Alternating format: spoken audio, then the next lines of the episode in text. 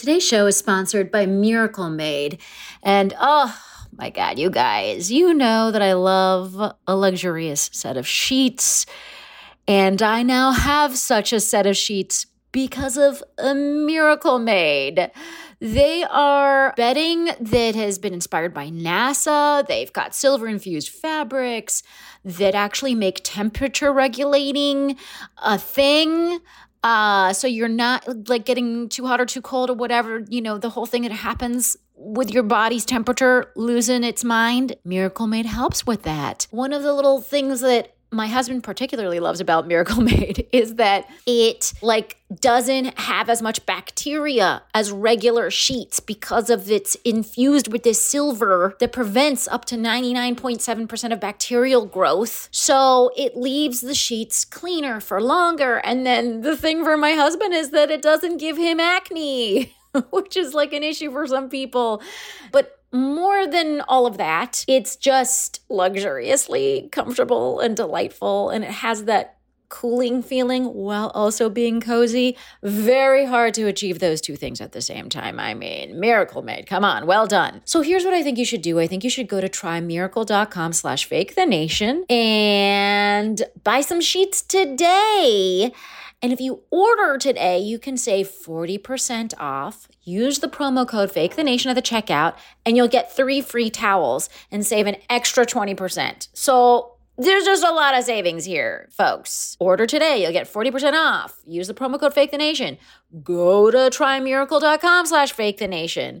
And Miracle's so confident in their product, it's backed with a 30-day money-back guarantee. So if you're not 100% satisfied, which I don't see happening, you'll get a full refund. Upgrade your sleep with Miracle Made. Go to trymiracle.com/FakeTheNation and use the code FakeTheNation to claim your free 3-piece towel set and save over 40% off. Again, that's trymiracle.com/FakeTheNation to treat yourself. Thank you, Miracle Made, for sponsoring this episode.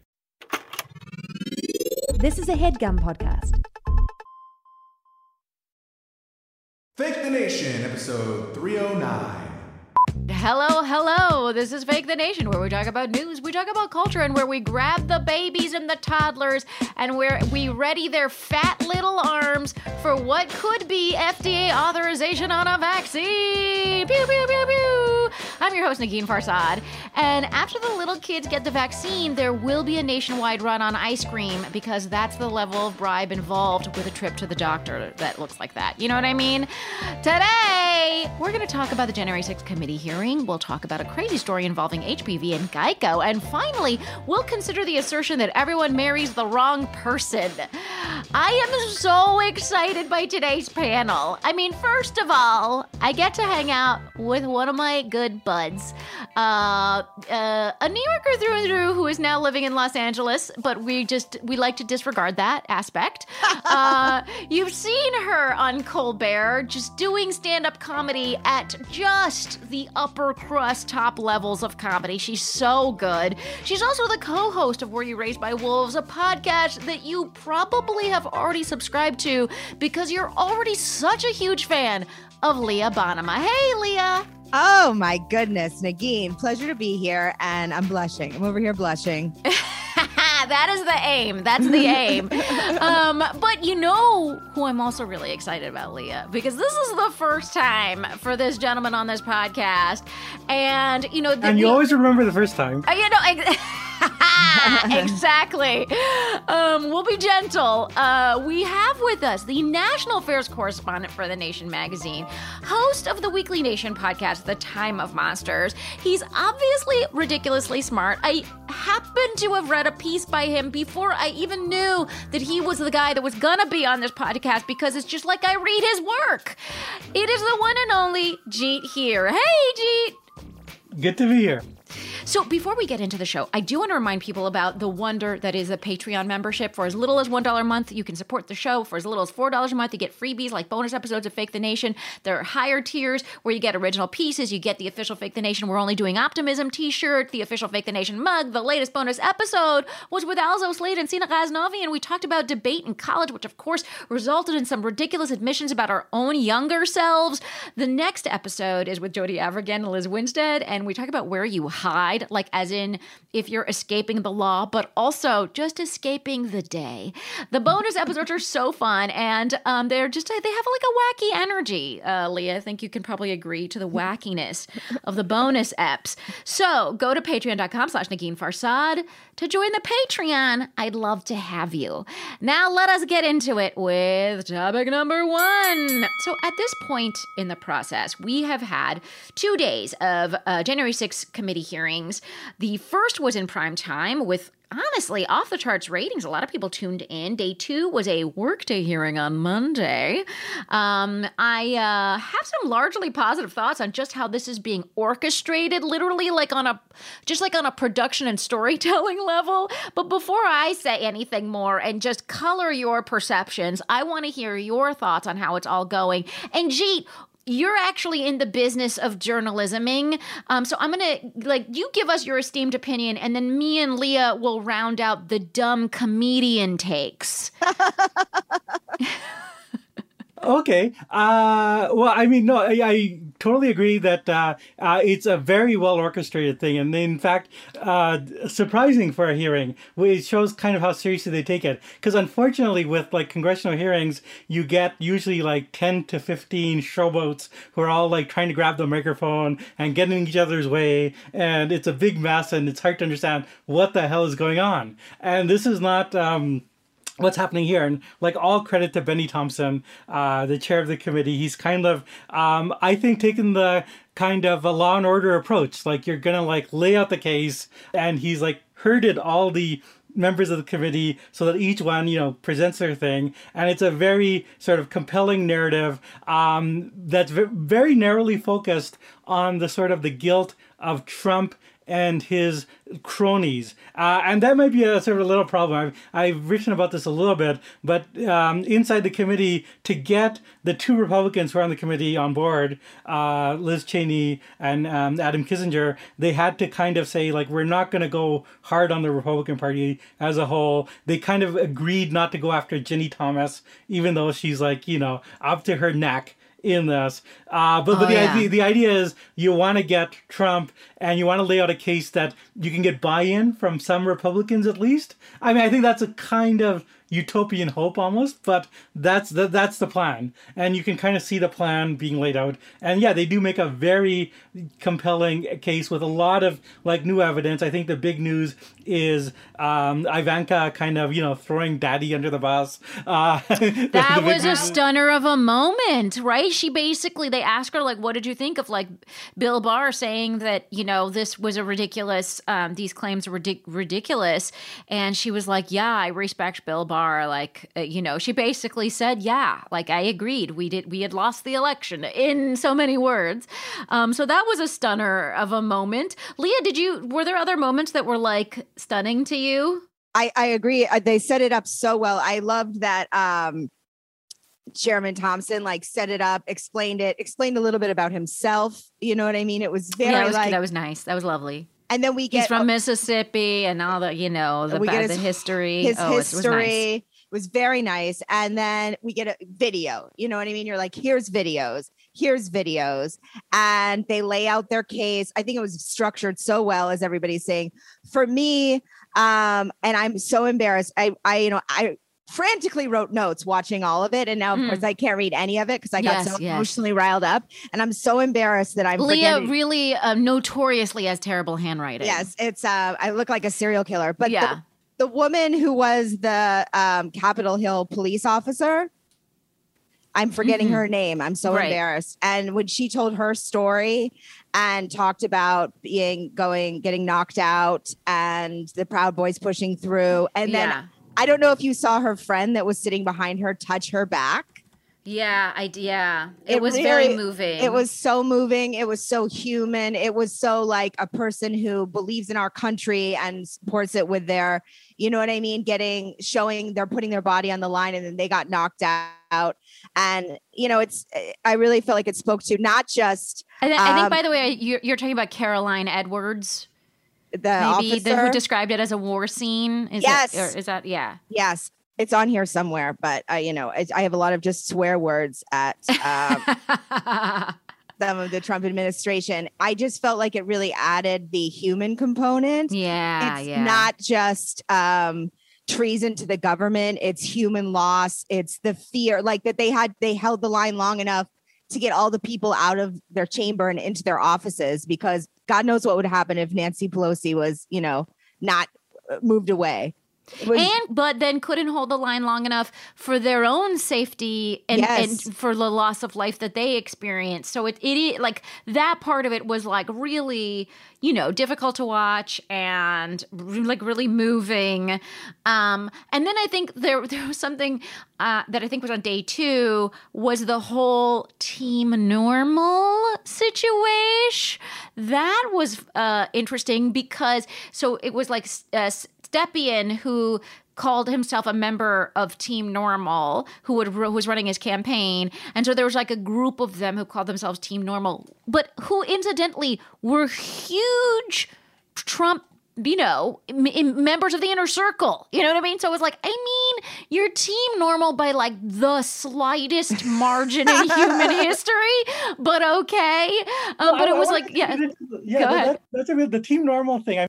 I think the way I conceptualize this is like, imagine if this is a mafia trial and you have, you know, Don Corleone, like you want to get him. And the only way you can get Don Corleone is to get people who are like really unsavory characters, who are the ones who know, you know, the people who are like the hitmen, the goons, the capos. And these are all people who have like blood on their hands, have done terrible things, but you need them to like roll over. And usually like in a mafia trial, you kind of like, unfortunately, make a deal with the devil, and you kind of let these people, you know, you put them in witness protection, let them like get off some crimes. And this is what we're seeing now. It sounds like Bill Barr. I mean, Barr was like in the thick of things. He is, you know, he is like the concierge. He's like the, you know, the mob lawyer who's been totally involved with this. But now he's like in a rehabilitation tour. Well, I was shocked, and I told Trump, you know, Trump lost, somehow become unhinged, you know, and like.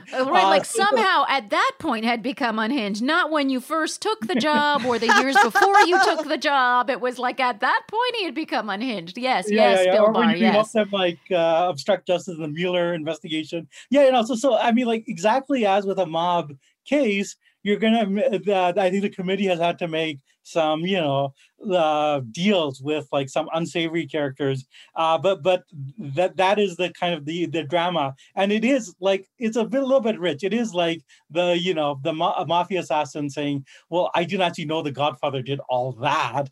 Right. Like I was fine with a few murders, but like then they went overboard, right? It's a little bit like the other thing that I thought, so there was Team Normal and then Team Rudy, I guess, which is like, because Rudy Giuliani held down the other side that was like, no, the elections were stolen and I'm drunk or whatever. Apparently he was really drunk on election night, and maybe he's drunk a lot nights. I don't know.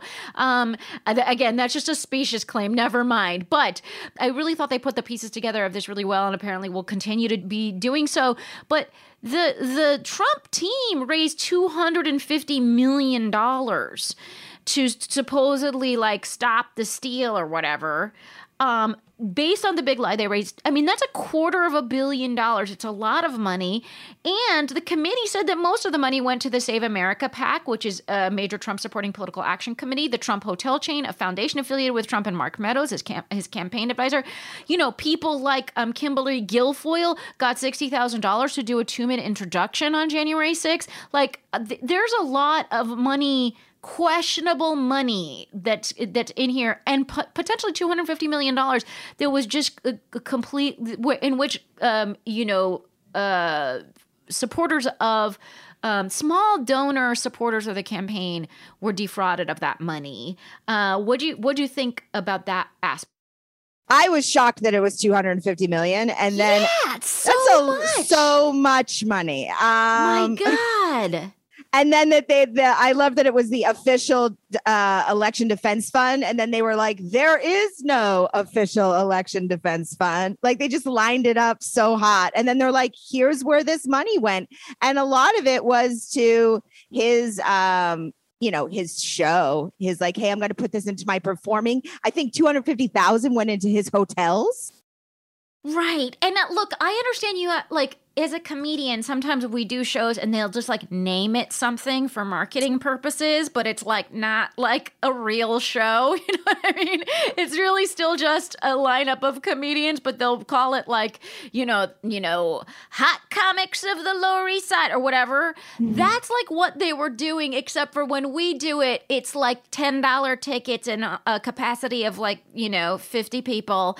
And when they did it, it was $250 million, you know?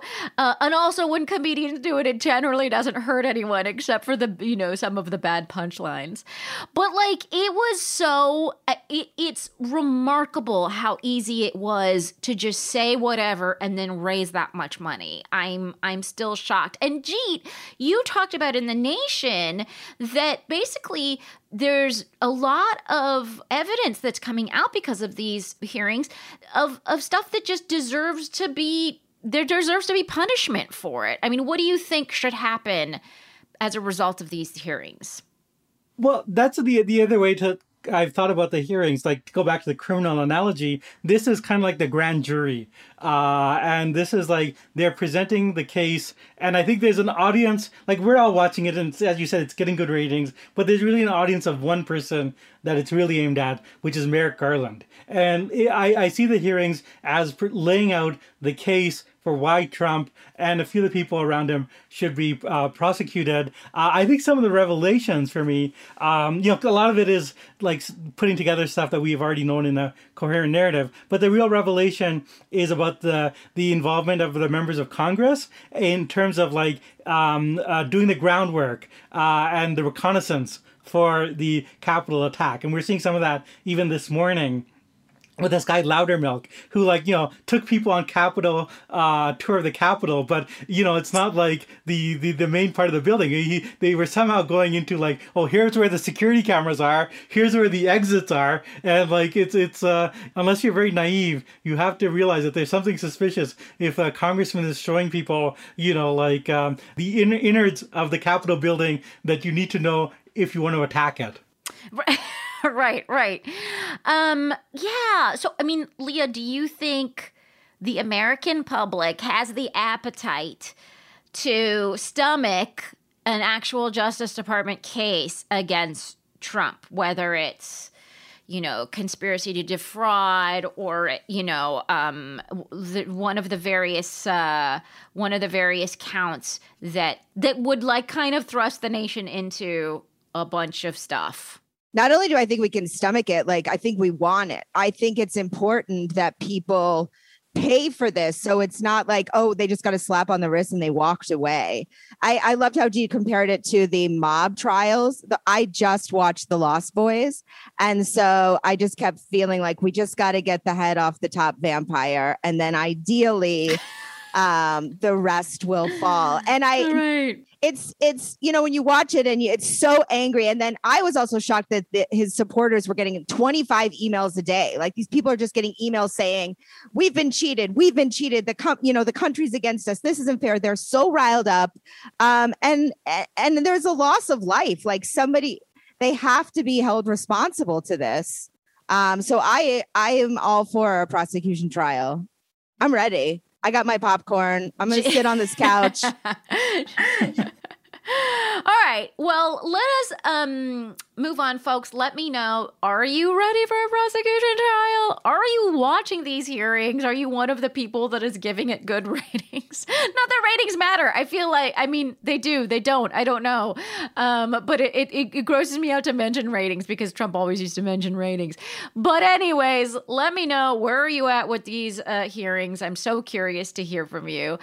Let's take a quick break to hear about our sponsors. And when we come back, we'll talk about other stuff. This HeadGum podcast is brought to you by Aura Frames. That is right. From grandmothers to new mothers, aunts, even the friends of your life, every mom loves an Aura Frame. Holy shit, even aunts? Yes, especially aunts. Oh, wow. Because it was named the best digital photo frame by Wirecutter and selected as one of Oprah's favorite things. I mean, these Aura Frames are guaranteed to bring joy to moms of all ages. I believe it. You have an Aura Frame, don't you? Yes, I actually more than believe it. I know it. I've got one for my mom, my mother-in-law, my grandmother-in-law. And dare I say, your aunt? And dare you say, my aunt and my aunt-in-law.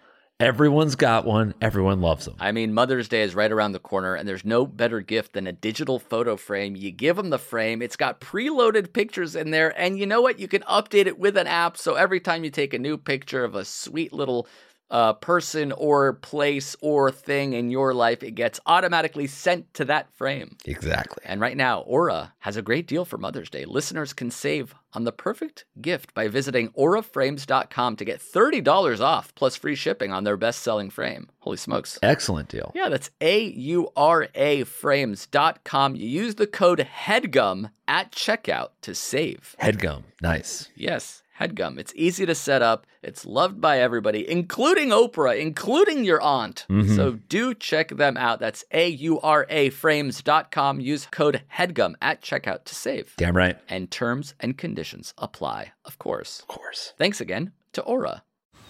Man, that sunset is gorgeous. Grill, patio, sunset. Hard to get better than that. Unless you're browsing Carvana's inventory while you soak it all in. Oh, burger time. So sit back, get comfortable. Carvana's got thousands of cars under $20,000 just waiting for you. I could stay here forever. Carvana, where car buying meets comfort meets convenience. Download the app or visit Carvana.com today.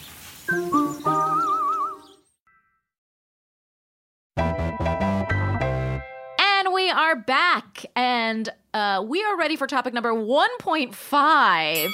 We didn't really plan on talking about this, but I did want to mention very quickly that there is a bipartisan bill on gun control that 10 Republicans have sort of talked about supporting. They worked with Democrats to put these together. If they all come through, that would meet the 60-vote threshold to overcome a filibuster. The bill helps ensure that the mentally ill or dangerous criminals can't purchase weapons. There's funding to help states implement crisis intervention and orders and what they call red flag laws.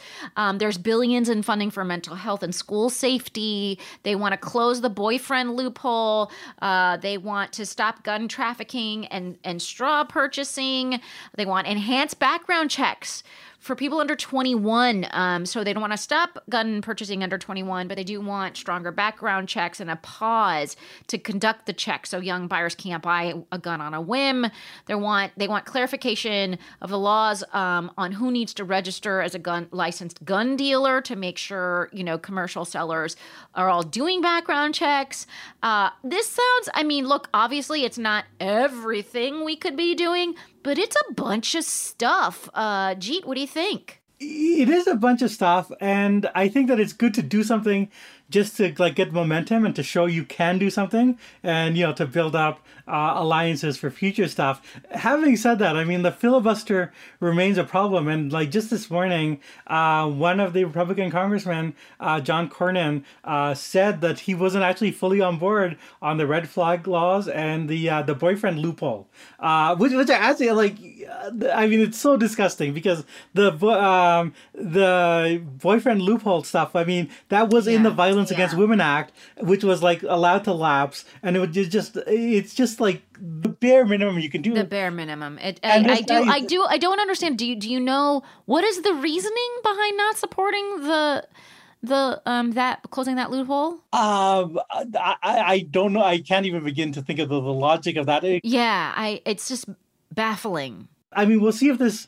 This bipartisan deal actually goes through, because from what Cornyn is saying this morning, he's saying unless those two things are modified or reduced even further, he's not on board, which means it can be filibustered. And so my larger political point is, let's try to pass whatever you can here, but the only way you're actually going to get anything substantial done is under two conditions. One is you have a Democratic majority that can break the filibuster. So you need 52, 53 Democrats and a majority of them willing to do the filibuster. And you have to break the filibuster. That's the only way. I think this whole operation of getting Republicans on board, you can get something, but it's not a lot. And it's even now in the process of being stripped down.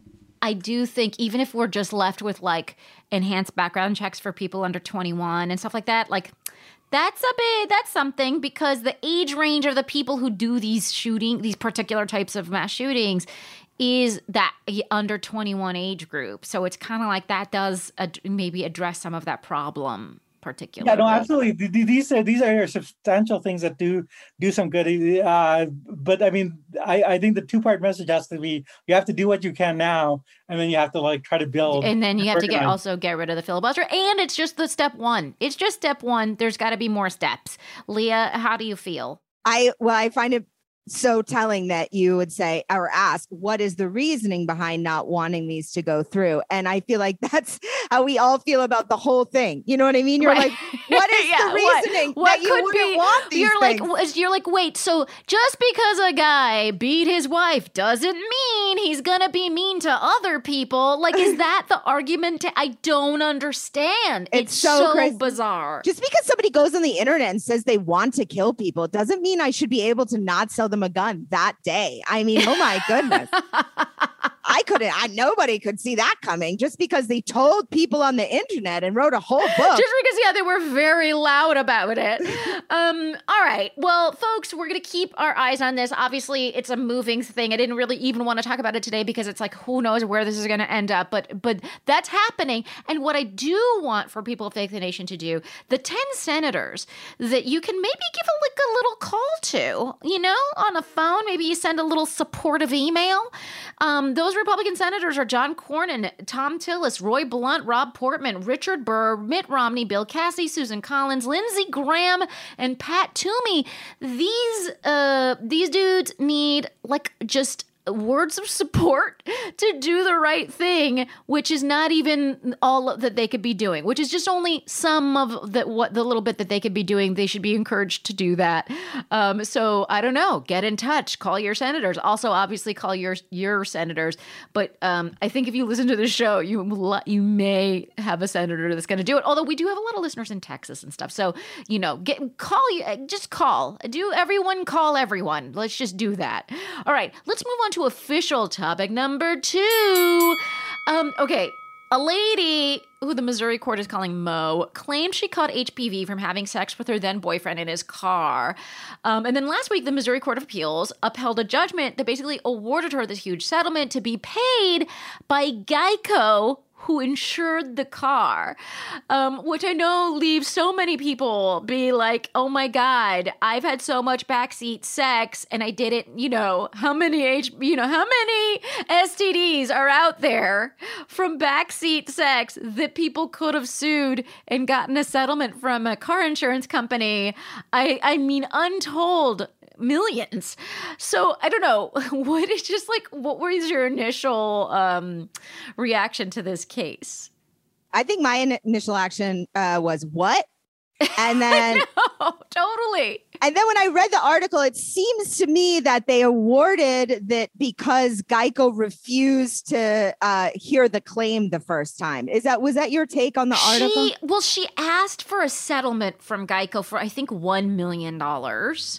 And then they were like, no. And then, so because they said no, then they went into her and the dude went into arbitration. And then the arbitration judge basically sided with her, which again, it's like wild. I would have come in fairly differently on this, or maybe I would have about 2 weeks ago, but I recently had the most egregious back and forth with my car insurance company where I was like, oh, you are criminals. You're criminals. And I won't slander the name of who they were, but there are very upper, commercials all over the world and car insurance company, straight up criminals. And I had to get on the phone with so many people, hours and hours and days. And basically they're liars. And I'm like, take their money. And HPV is rough on women and it's everywhere. And I can't think of a better place for the money to go. So you know what? To just one lady who has HPV who will use it to live a really nice life. Hopefully she'll spread it around to all of her friends who also have HPV. You know what I mean? Maybe she'll give it to some centers who help people with HPV. According to the CDC, more than 42 million Americans are currently infected with HPV, and then 13 million Americans, including teens, become infected each year. It's extremely common. Okay, Jeet, what did you think of first of all, story? I actually saw my stocks in Geico because they're going to go. The second point is, I mean, no, I think the what Leah just said is exactly on point. You know, like insurance companies often don't give you money for things that are legitimate, right? Yes, and, no, that's true. They do not. So I feel like there's a Robin Hood situation, and I can almost imagine because it was a judge, right? Like who kind of decided this that maybe the judge had been screwed over by like an insurance company, and by Geico maybe, and thought like this is Robin Hood time. This is like there's no real justice. Right, rob from the rich, give to the poor. And actually more seriously, like in jury cases, you see this more often. Like oftentimes, juries do award a lot of people a lot of money, and it's usually because people don't like insurance companies. And so I say, I'm honestly wondering. Like, I think Leah might have hit on the inner logic that explains this. Otherwise, baffling story. The other thing that was fun to me about it was that the act occurred in a Hyundai Genesis. And I just feel like that's worth noting. I, in fact, don't listeners know, don't know the difference between cars or whatever. Like, so to me, a Hyundai Genesis is like the same as a Jaguar. Like, I really don't see the difference. But, in my mind, a Hyundai Genesis is a rather uncomfortable car to do a banging in the back, But just congratulations on that aspect. I believe there's a lot of flexibility involved in what happened. But do you feel like this might just open shit up for all kinds of crazy suits? Because part of it is too. She was awarded the money for mental and physical pain and suffering. I mean, I've had mental suffering because of what has happened in the back seats of cars. You know what I mean? Well, this is, like I said, I don't offer stock advice to other people. I'm just going to make sure there's no Geico in my portfolio because they're going to be, if this is the precedent, they're going to be in for a world of hurt. I mean, maybe they could just start paying the claims they owe. Do you know what I mean? Right. Maybe they just start being legitimately good at their actual noted job, of just listening to people's claims. It is. I mean, I don't have a car, so I don't deal with this, but I do have other forms of insurance. And I know, everyone's goal in life is to never have to call their insurance company, right? That you just keep paying this thing that you hope to never use, because when you do use it, it's going to mean hours and hours and days of phone calls and fighting because they don't pay stuff. So that part of the system is rigged. Well, and car insurance is extra because you already pay a lot of money to a car insurance. And then if you ever have to use it, they raise your rates. So you're like, what was I pay? I would be better off just paying. Right. Exactly. But I can't. I have to have insurance. So they're legit criminals, which is why, back to the first thing, I hope people start getting prosecuted. We start at the top. We work our way down to the bottom. And we end up with the man at my insurance company. That's where we end. No names. All right, folks, where are you? Do you feel like this was a Robin Hood situation that where millions of dollars are being funneled through one lady with HPV? All right. Let us move on to topic number 3, which is about marriage. And before I fully get into it, I want to point out last week we talked about the HER-Depp trial. It's interesting. I've gotten a few messages from people that were really upset that I sounded pro-HERD. I want to just clarify for the record. I do think I maybe said more things about her just because it seemed like the coverage was so weighed against her. So I kind of was trying to counterbalance that maybe just a tiny bit in my small corner of the podcasting world. But I am neither pro-Depp nor pro-HERD. I am anti that judge that let cameras into the courtroom. So just so we're clear, I don't actually, I think they're both probably terrible. And so that's my main position, is everyone sucks involved in this situation. Everyone sucks, including the judge who let cameras in there. I mean, they, you know, that judge may be like really nice in their regular life or whatever, but in this one situation, terrible, terrible, terrible choice, because it put everyone in the grips of a national, globally covered trial that we're now wounded from for no reason. Like, why did we have to get into this one thing? Okay, but this is a good, so anyways, apologies to anyone who felt slighted. But I joked that I didn't watch the trial. I did not watch every step of the trial. I did not. I really was trying to avoid it. But I did do a lot of reading. So I know I joked about like being uninformed, but you know, we always try and do reading for the show. Leah's been on the show many times, and Leah can attest that you guys get a lot of reading from me. So yeah. So so anyways, I hope you don't think that I was trying to just like phone it in. All right, here we go. Can I just add something? Please. As a friend and a listener and somebody who knows you, I don't think anybody thinks you try to phone it in. We all know you deeply care and you're very well read. And you really try to weigh out issues fairly. I just want to say that very quickly. That's very nice. Thank you so much, Leah. Here we go. Well, we, for this topic, read a piece in the New York Times by Alain de Botton called Why You Will Marry the Wrong Person. And in the piece, de Botton, I don't know how he pronounces it. Doesn't matter. I'm probably butchering it. He basically talks about the history of marriage as first, you know, there were marriages of reason, you know, that were kind of grounded in economics. Like you married someone because you had adjoining farms, or they were the magistrate of the local government or something.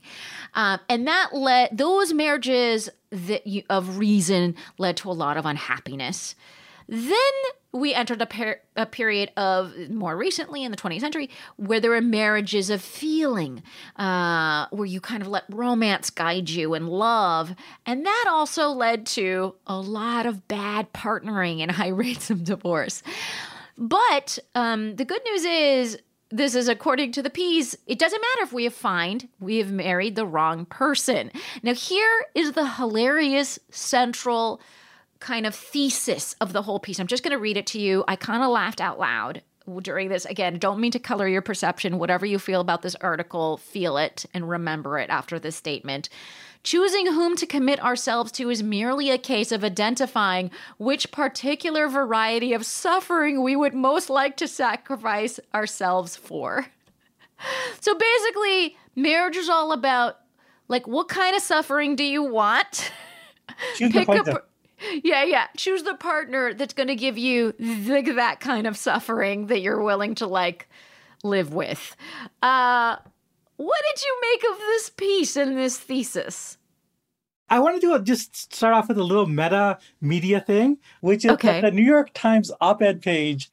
And I don't want to make any guesses about the marital status of the people who are editing that page, but they run a lot of pieces that are basically about, I'm totally miserable and unhappy in my marriage. My spouse is human garbage, but we're sticking it out because that's the greater good. Like, to my mind, this is the third such piece in the last few months. It was first as this woman who wrote about how awful her husband is. She can't stand even like his, like, the noises that he makes, and he's like idiotic in traveling, and describing a trip they took to Australia, and but ending with, you know, but you know what? You know, like, that's what marriage is. You got to stick it out. And then I think 2 weeks ago, they had like this Anglican priest who's married to another Anglican priest. And I have to say, if you're an Anglican, your whole church is created so you can get a divorce. Like that. But the point of this article was we went to, before we got married, we went to marriage counseling, and they said, the marriage counselor said, you guys should really think about this. This is not good. And all our friends said, not good. And we're in our marriage and we can't really stand each other, but for the greater good, it makes the kids happy. And this is what life is about, learning to live with misery. And so this piece that we are doing now from the philosopher, I mean, it's not personal. It's putting it in philosophical terms, but it's the same message. So I have to wonder, like, just as a media consumer, why is the New York Times repeatedly putting through this message that people have to suffer in misery in marriages for the sake of, and that's the best that we can hope for. It's a strange message. Oh, I do. Now all I can do is think about the editors of the opinion section, because you're right. Like, why are we seeing so many of these pieces? Leah, what did you think? I love Jeet's take so much. You're like, New York Times, why are you angry? So I did this, it may be, when I read things in order, and I came out of the Geico read, upset at my insurance company. So I was already heated when I got to this article. But I'm not against the idea that obviously relationships take work, because that is very true. And the idea that everything's just going to be happy, it does not lead to good endings, and obviously people are going to have different ways of handling things. But when I read this, I was like, bro, this sounds like a you problem, because this is not a me problem. I spent years in therapy before I found my partner. My partner is nothing like me, because this guy says you find somebody who reflects your childhood. He is nothing like my childhood. You know what I mean? We both are in therapy. You know what I mean? The idea that there aren't people out there, I just found it to be like, I really got irritated. By the time I was halfway through this, I was like, who are you? Don't talk to me this way. I would say some marriages don't work because people went in not knowing themselves, not knowing their partner, and maybe with false expectations. Yes. But the idea that all of us are marrying the wrong people. Yeah, it's crazy. I mean, sorry, buddy. This might be a generational thing. I feel like, I read a lot of novels from people who are born in the 20s and 30s, like John Updike or Alice Munro or Margaret Atwood. And they often do describe this unhappy first marriage, because they're of the generation where you kind of got married at 18, 19. Right. You're young, you're an idiot. Yeah. Yeah. And then by the time you're 30 or 40, you're a totally different person. And, you go through this bitter divorce. So I feel like he's kind of describing that, and I wouldn't be surprised if he's a little bit older, because I do feel like now, people generally know who they are much more. People are marrying later, and they usually have a wider set of experiences and relationships before they go into marriage. Yeah, I mean, by the time I married my husband, I had reasoned with myself, Negin, you've seen a lot of dick. How much dick do you need to see to know? You know what I mean? You've seen it all.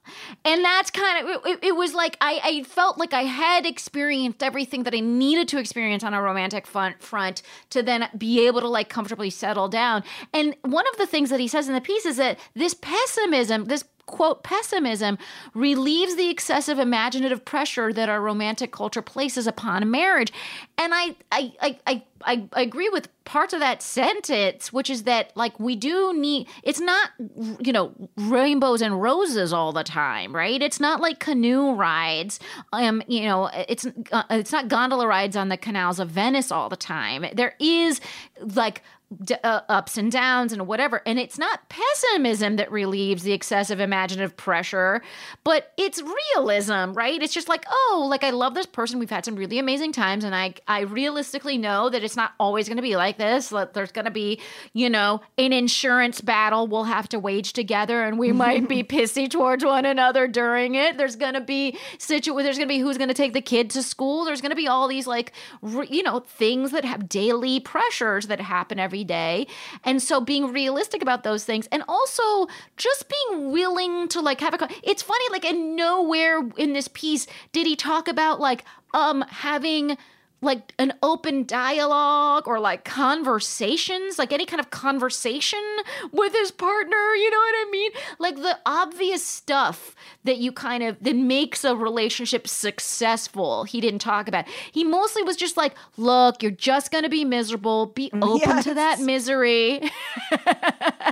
like, and that's the way marriage is. And it's like, it does feel like it was from a different generation, but not even like, it felt like it was like the 19th century. You know what I mean? Yes. And it also felt like he was hitting that idea that we look to our partners to fulfill our happiness. And I feel like so many of us have dealt with that in so many avenues of our life. We realize, oh, other people can't make me happy. Things can't make me happy. I have to figure that out for myself. And I feel like this is clearly a man who's never been in therapy because, this is the cornerstone of therapy. And yeah, it really, and also, you talked about like people marrying young or whatever.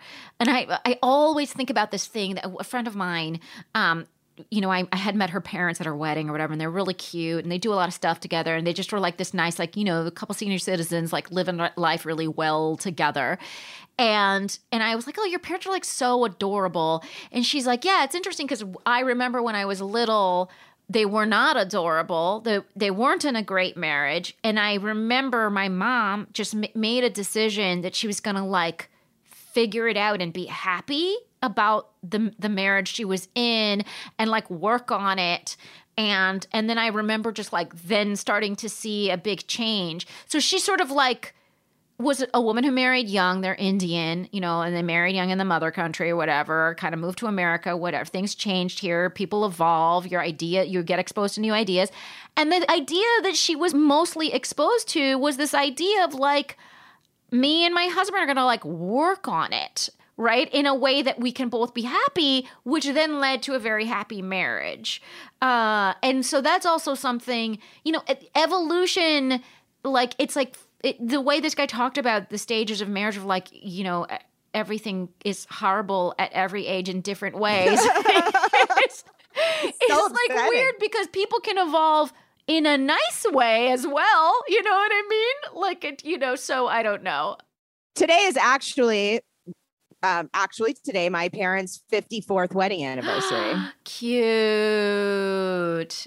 And they work together and live together, and their workspace is in our home. So I feel like I was exposed very early to people working on, their relationship and making it work and, holding each other up and helping each other be, they're very different people, but they function as a, you know what I mean? So the idea that we wouldn't work at something as you said, that's not misery. That's just what it is. Yeah, exactly. Jeet, any final thoughts on marriage? Yeah, it is interesting. There's a comedy of the miserable marriage, which you see in like these weird comic strips that like only run in like small town newspapers, like the Lockhorns. Oh, yeah. I don't know if anybody's ever seen the Lockhorns. It's just like these couple that, he always calls her a battle axe and she always says, you're a drunk and an idiot. And so I feel like the one solution is the New York Times should just run that comic strip.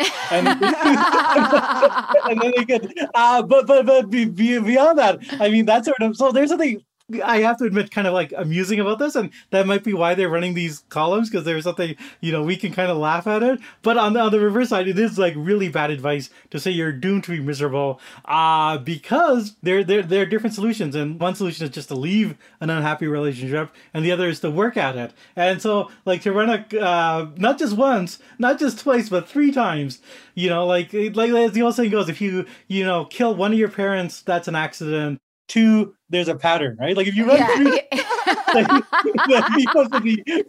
wow, you could have used any example there, but you went right to parent murder. Okay. The point is, I think that's very bad advice to just say you're doomed to be miserable. I think people can actually work, as you both have said very eloquently, work at relationships. I think that's the bottom line. And I think, Leah, I don't know, like just as a final thought here that like, in comedy, we've also seen this evolution because there was a time, the other thing the New York Times can do besides running that one comic strip is running like archival footage of comedians from like the 70s and 80s that regularly referred to their wives as like balls and chains or whatever.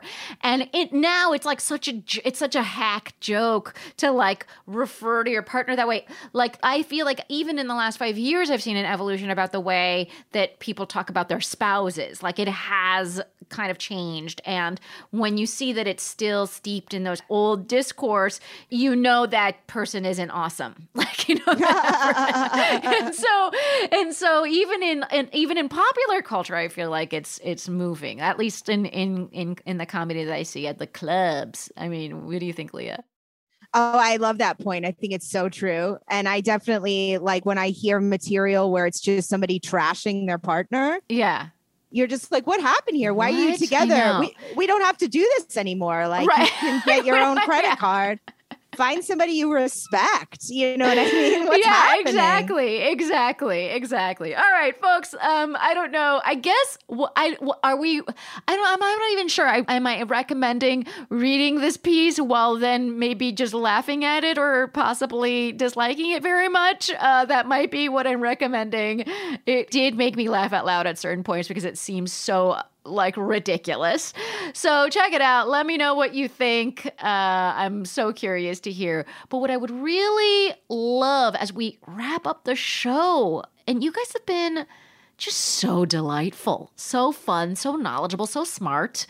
I want the people of Fake the Nation to be able to follow you and all the wonderful things that you do. Leah Bonnema, where do they do that? We can check out the podcast that I co-host. It's Were You Raised by Wolves? And that's on all the whatever you listen to your podcasts on. And I'm on Instagram and all the socials at Leah Bonnema. And then also, you know, I'm just going to do a shout out to my parents. Happy anniversary.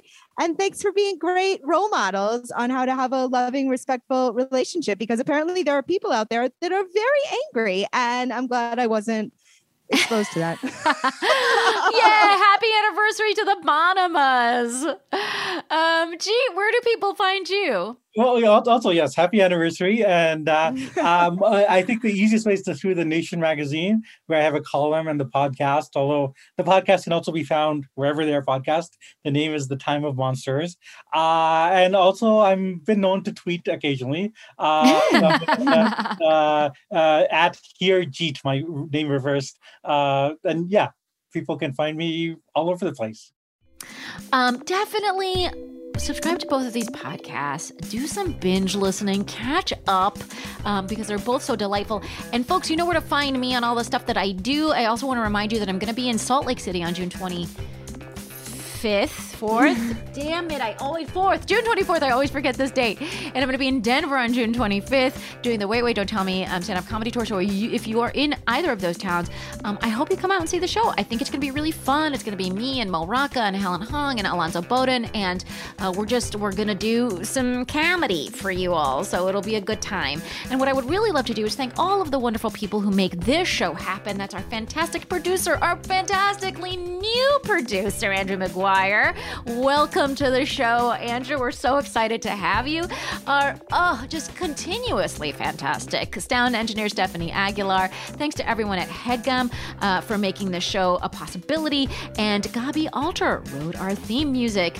And don't forget to write us at fakethenation@headgum.com, where you can give us ideas for panelists, ideas for segments, ideas for ideas. You know, whatever you want to email us. And don't forget, we're still doing Races to Watch. I didn't do a segment this week, but, we'll be back at it next week. Please let us know. Last time I asked you guys to send me who are your Secretary of State elections, because those are the people that run elections in your state. So, let's hear about those. I've gotten a couple of emails. I'm looking for more of those. And otherwise, patreon.com/NeginFarsad to join the Patreon. And otherwise, we will be back in your earballs next week.